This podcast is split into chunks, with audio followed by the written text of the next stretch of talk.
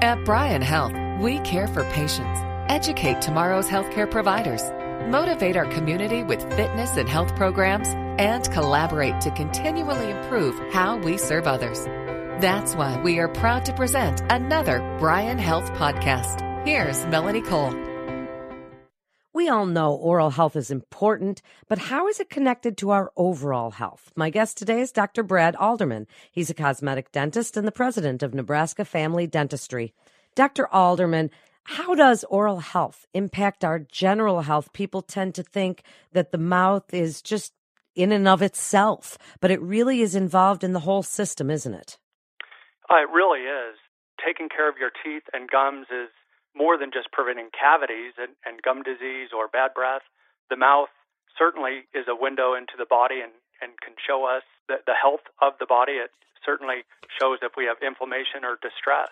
So then tell us a little bit about some of the conditions that could be flagged, as it were, by situations that a dentist such as yourself might find in our mouth.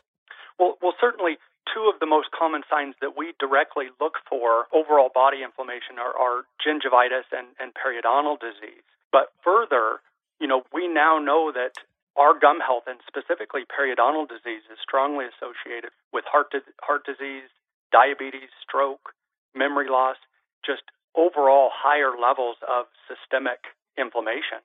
So you started this. You mentioned that word inflammation. What is inflammation and how does oral health connected to inflammation as well as things like autoimmune diseases and even cardiovascular disease has been linked to inflammation? Right. To the, the first part, inflammation is the, the body's natural response to the, the pre- in the mouth the presence of, of harmful bacteria. And so we certainly see that, that early stage of periodontal disease as, as gingivitis, where gums just become swollen and, and red due to the, the inflammation. Um, left untreated, that progresses to the, an inflammatory disease that ultimately affects the, the soft and hard structures that support our teeth. There is a, a direct link with periodontal disease and, and other chronic inflammatory diseases of the body. And so we now know that through several different mechanisms, the, the direct effect of periodontal disease with cardiovascular disease and stroke. Can we stop inflammation? We can't stop inflammation. Our ultimate goal is to, to try to, to limit inflammation. In fact, acute inflammation is actually good for us. Um, you know, that's how we, you know, prevent illness. And even if we get a hot cheese burn on the, the roof of our mouth, you know, our body responds with acute inflammation in order to, to take care of that.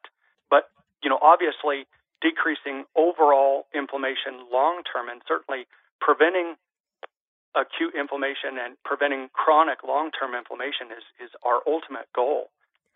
As our mouth can kind of give us a window into what's going on with some of the other parts of our body, can some medical conditions also then affect our oral health and cause problems that are, you know, they kind of go together? Yes, that, that's a great question. There's almost a, a reciprocal relationship between uh, chronic conditions and the health of of our mouth. And so, so what we see is, you know, if you take a look at, at diabetes, that properly controlled treatment with periodontal disease helps improve treatment and outcomes with diabetic patients.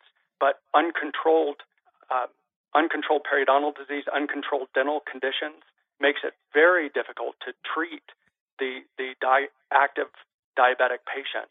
We see that with other chronic inflammatory diseases of the body as well. Dr. Alderman, is saliva a good thing? Tell us a little bit about what the saliva does in our mouth. Saliva is a good thing. So, uh, saliva, we, we count on saliva to help naturally cleanse our mouth, um, to help control some of the, the bad bacteria that, that is on our teeth and, and gums. Saliva also helps to neutralize the acid that is produced by bacteria, specifically after meals. Okay, what we see with older adults or those patients who are on multiple medications and they have decreased saliva flow is that it contributes to the deterioration of their oral health. Wow, isn't it so interesting? So, as we're looking at these links to infections, diseases, dental plaque comes up again and again. As plaque builds up, we just think it's because we're not flossing well enough or not brushing clearly enough. But that's not always the case, is it? It's it's not always the case.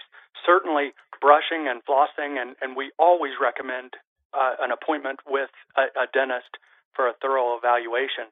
But there's more than that. It's certainly education on avoiding processed foods, eating healthy meals, and limiting in between snacking. Also, you know, we see so many patients now drinking soda and energy drinks, and, and, and we provide education about that and its association with your oral health. And so there are so many different areas that need to be addressed in terms of oral health. So then make a case for us for these good habits. What is it that you would like us to do? I mean, in your mentioning overall health, certainly eating a healthy diet, getting exercise. What else would you like us to know about this connection between our oral health and our overall health? Well, there is a direct link. Again, our oral health provides a window into our overall health. And so the important thing is to notice our gums, notice our mouth, that do we have bleeding gums? Uh, is it an issue that needs to be addressed?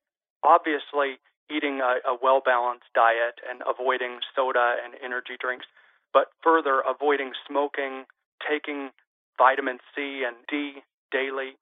You know, it's possible that you need to add probiotics with, with multiple strains of beneficial bacteria directly into the oral cavity to help with our mouth. Obviously, exercising regularly, eliminating food allergies and food sensitivities. And then other simple things like stress management, relaxation. A lot of patients don't understand the connection between stress and our oral health until they finally come in with red, swollen, painful, bleeding gums, and we have to, to discuss stress management with these patients. And when we go to visit the dentist, even if it's just for our well checkup and cleaning, usually we get an oral cancer checkup. Tell us a little bit about that and, and what it is you're looking for when we when we get that checkup. Right. It's a very good question. With every patient, uh, with your comprehensive exam, you're going to get an oral cancer screening. And so that's very important because often we find primary cancers of the oral cavity or secondary cancers that show themselves in the mouth. And so these are things that we look for with every patient to make sure that patients are healthy, that lesion that needs to be addressed, that it is addressed and caught early. Wrap it up for us, Dr. Alderman. It's great advice, very comprehensive advice on how our oral health affects and impacts our overall health and vice versa. So give us your best advice, what you would like us to know about this. I just would like everybody to know that our mouth is not disconnected from the rest of our body, that our mouth is connected. It it is directly associated with the rest of our body and the health of our body.